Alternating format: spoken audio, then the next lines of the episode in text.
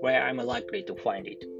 My husband's father was run over by a streetcar three years ago and died, the woman said and paused. どこであれ、それが見つかりそうな場所で、夫の父は3年前に都電にひかれて亡くなりました。とその女は言った。そして少し間を置いた。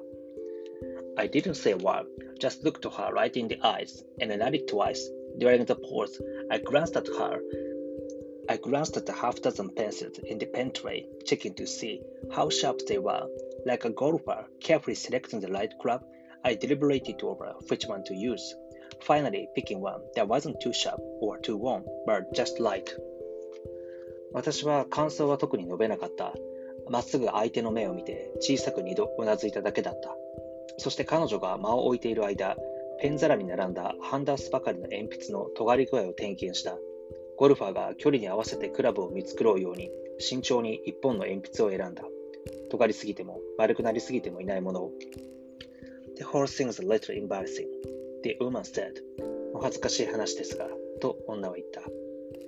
Keeping my opinion to myself, I laid a memo pad in front of me and tested the pencil by writing down the date and the woman's name. 私はそれについても意見を述べなかった。メモ用紙を手元に寄せ、鉛筆をテストするために、その一番上に今日の日付と相手の名前を書き入れた。There aren't many street cars left in Tokyo, she went on. They've switched the bus most everywhere.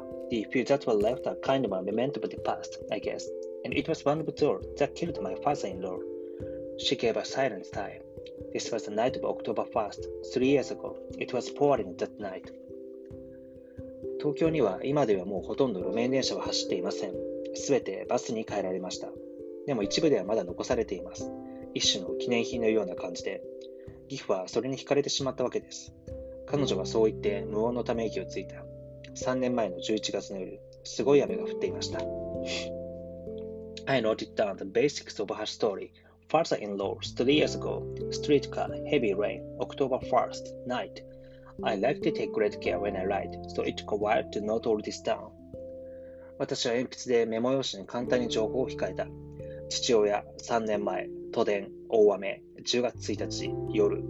私は丁寧にしか字が書けないので、記述するのに時間がかかる。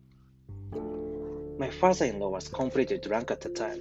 Otherwise, he obviously wouldn't have fallen asleep on a rainy night on the streetcar tracks.